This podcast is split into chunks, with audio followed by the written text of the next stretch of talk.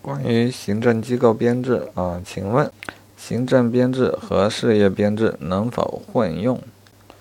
呃，答案是不得混用，不得挤占挪用或自行设定其他类别的编制。好，请问地地方各级人民政府行政编制总额谁提出、谁审核、谁批准？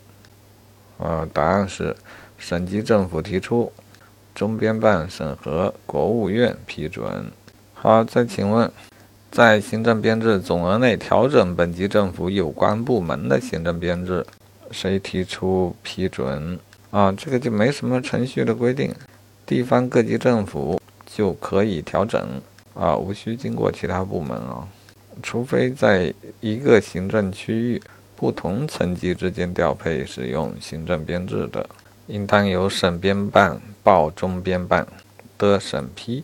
啊，这些内容之前的笔记基本也都有，但是类似于宪法学、行政法。啊，总之有那么一类的知识点，它是孤立，没什么联系，也没有完整的理论体系。像这样的知识呢，复习起来比较没有重点。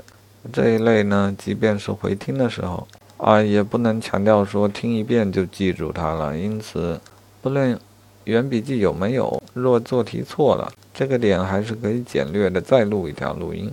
相当于增加一遍复习的次数啊，去记住这些杂乱无章的东西。这个与刑法不太相同。嗯，刑法做题时候，往往还是有必要回听一下原来的笔记，如果有，就尽量避免它。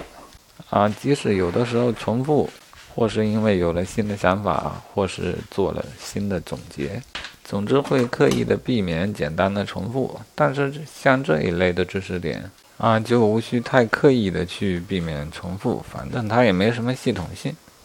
包括将来回听笔记复习的时候，它其实也没有什么系统性。